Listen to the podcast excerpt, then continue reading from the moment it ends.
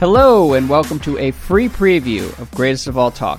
Maybe on the next two, just make them a little bit smaller. Be my only note because I thought you know the detail work looked good. His white jersey on the statue really popped, sort of like Dirk's white jersey. You'll remember on that fadeaway statue, which is really really cool. The white jersey pops well on those bronze statues, and uh, I think the the fans are really going to love it. Jeanie Buss predicted Lakers fans will have marriage proposals at the statue hmm. in honor of Kobe and Vanessa. What do you think? Looking back to you and Alice, would you have rather done it in front of the Kobe statue? I mean, I don't really know. There's definitely a pretty big cross section of Lakers fans for whom Kobe is sort of like a Christ like figure. Now that I know this statue is 20 feet tall, it's sort of like the Christ the Redeemer of downtown Los Angeles. So who knows what sort of stuff is going to go on in the shadow of that statue? I, but can I, I tell know. you? So someone was asking me at the game about the statue, and I thought the statue was so big that I I guessed to that person that it was 90 feet tall. That's how tall it is. And then I like I went back and double checked the specs and it was 19 and I was like, all right, well, yeah, I overshot by a little bit, but that's how big it feels, man. It's weird. Yeah. Well, uh, I look forward to checking it out in person. So one note from the game, um, actually two notes of appreciation. We have a lot of trade talk to get through, but one note from that Lakers Nuggets game Jamal Murray, man, mm. it hmm. just nuts how great he is at this point in his career. And watching him close in that fourth quarter was a delightful way to end my Thursday night here on the East Coast. So I just love to see what his game has turned into and how clinical he is on a regular basis. And then on a related note, sticking in the Western Conference, the other guy that I wanted to shout out from this week watching Lauri Markkanen just mow down the Thunder a couple days ago, I mean, we have talked a good bit about different jazz characters, but there have been a couple different times this year watching Utah where I watch Lauri and I just come away dumbfounded at how good that guy is. Like there are just so many ways he can now beat you in the half court. He's automatic from like eight different spots. He's got that quick release, the high release point, and just comparing him now and remembering how lost Arizona. he looked five years ago. Yeah, Arizona. It's just like yeah. a, a pretty crazy basketball story. And he's another guy who's a joy to watch. And I say all that to say that in the wake of our Trae Young, Scottie Barnes conversation, I can't believe those guys are all stars. Scottie Barnes, especially, is just such a like stat nerd all star who shouldn't actually be allowed in the all star game. And Jamal Murray and Lauri Markkanen are so much better than the fringe East All Stars that are actually going to end up going to Indianapolis now. And so I have to on Sharp Tech and Dithering on uh, the part of the Stratechery bundle. There's a, a concept called being right. You get being right points for the conferences this year because it's really pretty bleak toward the bottom of the East and the West is just like overflowing with talent. And the fact that Jamal Murray and, and Lauri Markkanen are not going to be all stars is pretty amazing. But in Murray's case, at least, who gives a shit? He's an NBA champion, and I don't think he's all that stressed oh, out about it. But um, I, I, bet you he'd like to go. You know, I mean, we we've heard of all these players saying, "I'd like to be selected." He's never been. It feels like he should go. Um, yeah, no, I told you previously that the JV West could beat the East best team. That's especially true with Embiid injured now. There's no question in my mind they would run circles around those guys. I mean, um, it, it would be a pretty tough fight. Honestly, it's like Giannis and Tatum would have their work cut out for them. Yeah, and you know, you mentioned Murray and, and his late game play. I think last week we were gushing over Jalen Brunson and how nails he is. Maybe we need to use the back of the hammer to take back that compliment and give the real nails to uh, to Jamal Murray there because he is so poised, he's so hungry, ruthless, seeking out his opportunities. But you know, to me, what's even more important the Denver team concept late in games where Murray can do all that he does and make any big shot seemingly 100% of the time. Jokic just orchestrating to find wide open dunks or wide open three pointers on basically every possession. And these other guys just running in such sync because they've played so many minutes together over these last couple of games, like their top five guys. Um, it is effortless for them how they execute down the stretch. And if those five guys are healthy, I think they're going to win the championship again. That's the, the mm-hmm. biggest question to me is like, okay, if if somebody goes down along the way, can they plug in a Watson or like you know Brown plays more minutes or whatever? Um, if their starting five makes it through the playoffs unscathed, even though they have to play big minutes and Malone really leans on them in the postseason and so forth, like they execute so much better in late game scenarios and the quality of their shots on every single one of those final possessions, whether it was Murray finding the mid ranger, Murray draining the, the uh, three off of the little handoff from Jokic, whether it was Jokic finding Gordon and Watson for dunks late, wide open corner three. They just have every single counter. Every single guy on the yep. court is a threat, and they trust each other. There's no selfishness. There's no ball dominance. Um, they don't slow down and grind down. Like they are the opposite of the Celtics in those late game moments. And you know, newsflash, that could be important during the playoffs. So, yeah. uh, I don't know. I, I'm kind of torn between well do we want to see someone really challenge them and take a big run at the king?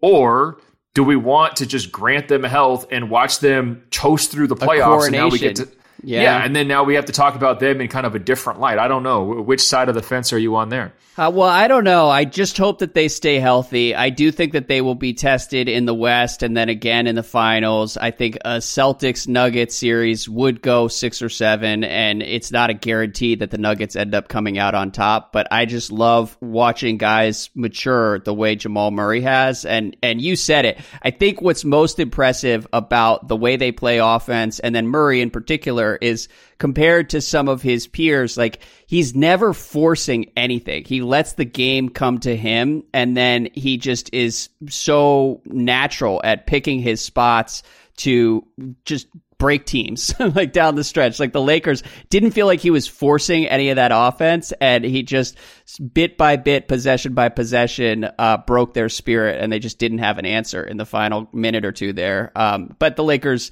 do deserve credit for fighting back in that game. That was impressive. Well, and do you remember recently where I was saying when you go watch the Bucks in person, you're not afraid of them anymore, like you were 2019, 2020, that mm-hmm. era where like they're just mowing people down. They're so locked in, so well organized. Too. Yeah, they're they're bullying people.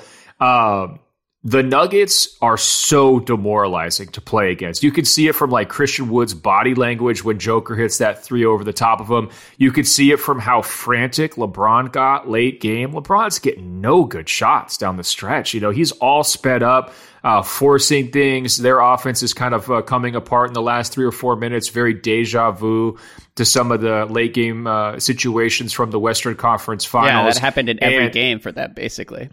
Right. There's a buzz saw. And like it's not an accident. Like they're that good, they're that well oiled, they complement each other. And both Joker and Murray are just absolutely mentally tough. Like they do not get distracted. They don't get thrown off their game when they're locked in. Um, they have the feel that the Bucks don't have that I was talking about earlier. When they come in the building, you know, maybe you're not like oohing and awing about, you know, Joker's leaping ability or, oh my God, he's so big. Like it's not that but once you see them run, you're like, man, how are you going to stop this? Like, you just got to hope that like three guys have an off night. Um, otherwise, you're toast. Real quick on Lauri. One thing I try hard to do, especially in the top 100 rankings, is when people have the big breakout season to really think long and hard about was it a fluke? Are they going to stick? Are they yep. this guy? Do they come back to earth or are they ready to take another step? And psychologically, it is so easy when a guy has a big breakthrough season like Lauri did a couple of years ago to then recognize the breakout when it's happening and then sort of take him for granted after it happens. And I'm guilty as charged when it comes to Lauri on that 100%, right? It's sort of like he established himself as his all star level player okay, we, we talk about him a ton as he's making that one year journey. But once he's there, it's like, well, what's the new story? What's the mm-hmm. new flavor of the month? How great does he have to play to kind of continue to impress? And he falls to the the wayside a little bit conversationally and just, you know, in terms of who the, you know, the, the best players might be, the all star selections and so forth. So I thought that was a great point from you. I mean, he's still absolutely balling. I also think he's one of these beneficiaries of the modern NBA, though, right? Because a lot of the stuff that he's working on, it fits just perfectly within how the the, the league has trended towards offense. And, you know, I was a little bit skeptical of him coming out of college because it's like, all right, well, the profile says you're a shooter who doesn't play defense. Well, yeah. I'm not totally sure if I want to, you know, waste a lottery pick on a guy like that. But he has more than lived up to his draft status um, all these years later and he is a perfect fit in this modern game, which was all about spacing, all about you know like one on one skill level, being able to take advantages of defenses that can't uh, keep up. I mean, he's a stud. I don't understand how he was even in trade rumors. Like that was kind of percolating. I was like, why would they ever trade this guy? Isn't he perfect for the Utah Jazz? Like, aren't isn't like you know he's fallen from heaven into these guys' lap. Yeah, no, I mean, honestly, what happened is on the last episode, I was talking about Jalen Green potentially being traded for a guy who's a rock solid all star. I didn't realize that Lauri Markkanen was not a Western Conference all star this year. He was the guy that the Rockets had called about. And that's just insane to me. Like if Houston calls try to trade me Jalen Green and a couple of picks for Lauri Markkanen, I'm blocking Rafael Stone's number well, and never and not only you phone again. What, what do you think Danny's response is in that situation, right? Because we know, know, Lauri is a Danny guy, and there's no chance Jalen Green's a Danny guy. Oh my God, yeah. And look, I'm not giving up J- on Jalen Green. I'm not selling my stock, but it is just really satisfying to see what Markkanen's career has turned into, um, and, and Jamal Murray as well. But that is all a nice segue to the trade conversation. Winners and losers, an annual tradition, and you know you started by saying it was a quiet trade deadline. Ding, ding, ding. You were correct. But I answer that with a bang, bang, bong, Ben, oh, because the oh. whole world fell in love with the Knicks on Thursday afternoon. I'll read ESPN. The New York Knicks acquired Bojan Bogdanovich and Alec Burks from the Detroit Pistons in exchange for guards Evan Fournier, Quentin Grimes, Malachi Flynn, Ryan Arcidiacono. uh, I knew I was going to struggle with that name, and two second round picks on Thursday. Um, and I'll read this note we got from Nick. He says, as was predicted, the trade deadline was relatively dull, parentheses, sympathy to anyone involved with ESPN's trade deadline special. Though we didn't get the seismic deal that would get the talking heads chirping, we did get the types of deals that NBA nerds love to obsess over, and the general consensus seems to be that the Knicks won the deadline. I don't get it. Yes, the Knicks objectively got better. This is certainly the best Knicks team since the 2013 Melo squad, and that alone is worth something. They also didn't give up a single first round pick to bolster their bench. That being said, the Knicks also traded away their two best young players for a guy that already needs elbow surgery and two dudes that are almost certainly rentals even if healthy, is a big three of Brunson, OG, and Randle actually scaring anyone? I guess that's my thought. It feels like the Knicks traded away their best assets to ensure that they'll make it to the second round. Maybe they beat the Cavs or Bucks, but the Celtics, come on. Throw in that the Knicks will inevitably have to overpay OG this summer. And overall, it seems like they got older, more expensive, and they're ultimately still not a true contender. Does that really make them winners? So, Ben, I put Nick's question to you as we kick things off here. Are the Knicks actually winners, or is the basketball internet overreacting here? Well, I appreciate the counter argument. Um, I, I, think it's well reasoned, well explained from the listener. Um, I do think that they're winners. I think they're pretty clear winners. Um, I would push back on this idea. Okay, yes, they got older, but they're not old. Like none of their main guys are thirty plus, right? OG yeah. sort of a prime player. Brunson's a prime player.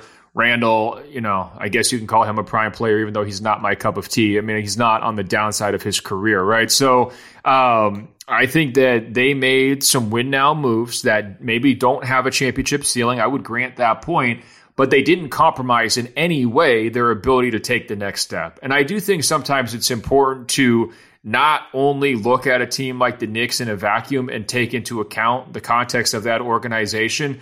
Having a team that fans can be proud of, that has a real chance to make the conference finals, that could potentially take the next step, because they have flexible contracts, because they have future draft picks, because they're in New York, and maybe lure a big fish that they haven't been able to really get since a Carmelo Anthony.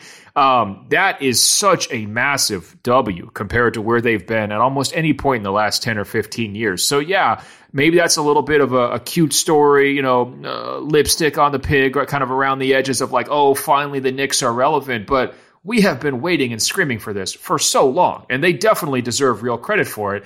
I also think they're just winners on the terms of this particular trade. Mm-hmm. I mean, it is incredible what they gave up to get two rotation players, right? And I, Alec Burks has had a tough year. Watch him immediately play much better in New York. That would, you know, be such a dagger for the, the Detroit Pistons fans.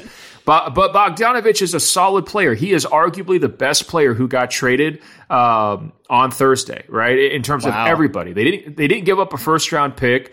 Um, they didn't really give up any A list prospects. He's talking about the Knicks' best young players, like okay, I, Quentin RJ? Grimes, yeah, RJ, Quentin Grimes, and Quickley. Like of those guys who actually have real upside to me, it's Quickley. But we'll see. He still has a lot to prove as he's taken on kind of a bigger role in Toronto. It hasn't been this immediate flip the switch. Everything is going great. Um, you look at the pieces they gave up though. Fournier hasn't played in two years, plays no defense, isn't going to ever be a playoff player. Grimes, who is kind of solid, you know, nothing spectacular, but should, you know, be able to bring the Pistons some level of help. Probably wasn't going to make a real big difference in the playoffs either this year, next year, or the year after. Malachi Flynn, who just showed up uh, in their previous trade for OG Anunoby and is not even a rotation guy. And then Ryan Ar- Arcidiacono, however you pronounce that, do you know how many points he scored this year? He's played in 20 games. I'm, I'm going to give you uh, one guess. How many points do you think he scored in 20 games? So my guess would be let's give him 25, 30 points. I like him because he's part of the Villanova gang, and I enjoy yeah. that Knicks subplot. Uh, has he scored more than 25 points in his time with New York this season? Uh, well, it was a good guess. Um, unfortunately, you overshot by 25 to 30 points. The guy has the guy is scoreless in 20 appearances. And granted, he's only played all like heart, 40 though. minutes because it's like all garbage time. But if you had to guess if one GM was going to trade for a guy who hadn't scored in 20 games this year, who would it be? And of course, it would be Troy Weaver. so I look at this deal and it's like, well, New York, I mean, they really didn't give up anything. They're bolstering positions of need. They're giving themselves a little bit more depth, uh, you know, on the second unit. There's no question about it. And it didn't crimp anything they want to do long term. If anything, they can now take – Bogdanovich's contract and to put that together in a package to go superstar hunting, whether it's this summer or sometime beyond, right? So that's what was so impressive to me is like they maintained the optionality and flexibility, didn't part with any important picks, which is good mm-hmm. because picks are so hard to come by these days. That's really what's going to get big deals done now and they still got better on the floor. Like that's wild. And the thing about OG getting surgery, that is definitely a concern because Thibs immediately started running that guy into the ground as soon as he got there, right? Everybody's making like Luol Deng part two jokes because he's playing so many minutes and, uh, you know, they're really trying to get everything they can out of him. So the fact that he quickly went down with this injury uh, is concerning. Like for this entire plan to work, for them to be true winners this season, they need OG healthy and playing great for this playoff push. And there's no question there's a concern in my mind about how much money does he command this summer uh, because, uh, you know, you know that's going to be a handshake deal when you're trading for him so early and like you kind of got it all figured out. So that could come in as a really big number. But even so, they're going to have enough flexibility because they got Brunson on such a, you know, a quality value contract a couple summers ago, even though at the time I wasn't convinced that it actually was a great value that they're not going to be boxed in caps wise. They're still going to have a lot of potential bigger moves at their disposal. So I just think that they pretty much covered every single base. What more could they have done? And if you compare them to the other teams that are trying to load up at the deadline, they're definitely winners, right? Like Boston, fine move with Tillman, but that's not really going to be a game changer. I liked it for them. They're a winner in my mind, but you know, they didn't swing for the fences. Yeah, whatever. Milwaukee getting Patrick Beverley, you know, to fill out their podcast rotations, just brutal, you know? Then, you know, you look at Philly, all they're doing is cutting salary and kind of moving some deck chairs. Miami's biggest move was the Terry Rozier deal. And so, you know, relative to like the kinds of teams that they're going against, Cleveland, you know, no no moves of consequence. Like they're winners because they actually added talent and nobody else did. Like their path actually got firmed up to the Eastern Conference Finals. So um, I, I, appreciated uh, the devil's advocate argument here. I don't think that they're a championship title contender, but I don't think that that was their goal this season. And I think they're right on track to kind of make some real progress based on last year's, uh, you know, second round appearance. Yeah. Well, I appreciated the email from Nick because I had a similar reaction to a lot of the celebration of the Bojan Bogdanovich trade on Thursday. I mean, I think there are two separate conversations here where that trade in a vacuum is really good process and, and strictly from like an asset management standpoint, I think they did really well. And there's really nothing you can criticize about the move. Um, and particularly if you're looking ahead at the next like three or four months, one underplayed story with the Knicks this year, at least outside of New York, is how important Donte DiVincenzo has been. And DiVincenzo historically has struggled to stay healthy. So Bojan gives them a little bit insurance in case DiVincenzo does go down. And it's just a smart move overall. I mean, Alec Burks, I have always loved Alec Burks as a bucket like, getter. Why wouldn't you do this? If Detroit's going to be your farm system, do it. But I think your point is it's still just Bojan, right? That's the thing. I mean, there was a leap to a second conversation about how this elevates the Knicks into a different tier in the Eastern Conference, and we all have to take them more seriously. And I think one of the reasons I was shrugging, I was shrugging at that is because I was taking them seriously before Thursday. I thought they could make the finals before Thursday. And I don't know that Bojan as a guy off the bench is actually going to change all that much in terms of their long term future. It's like, Number one, they need OG, Brunson, and Randle to be healthy. They need Randle to not completely flake out like he has in playoff runs of the past. And if that happens, and if Mitchell Robinson comes back healthy, then yeah, I mean, this team is going to be a real pain in the ass to play cool. in a seven game series. That's kind of what I view, though. Let's say Randle's having one of his playoff stinkers, right? And he's going like four for his first 15. And so Thibs is looking around for answers.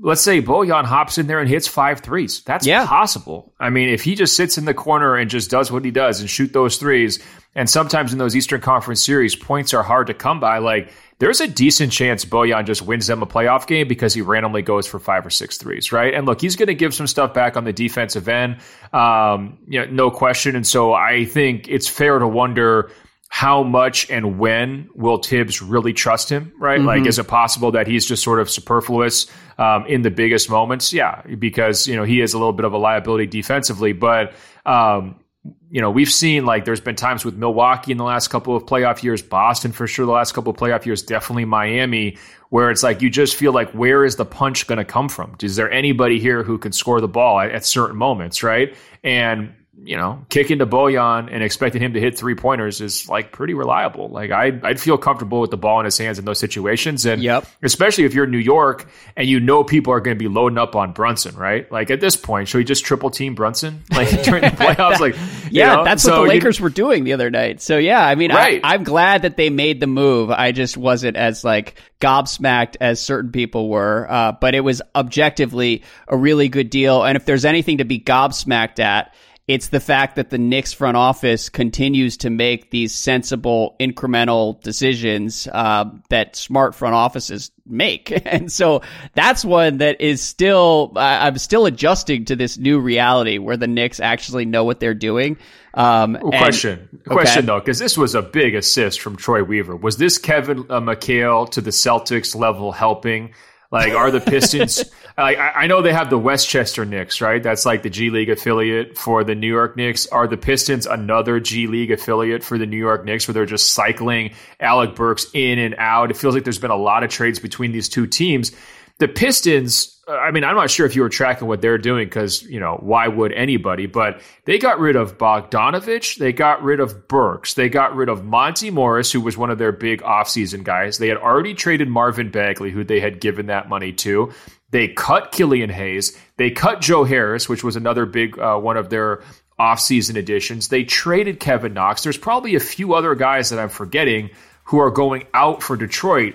And as far as I can tell, the only player who's coming in who's going to be part of their longer term vision is Quentin Grimes.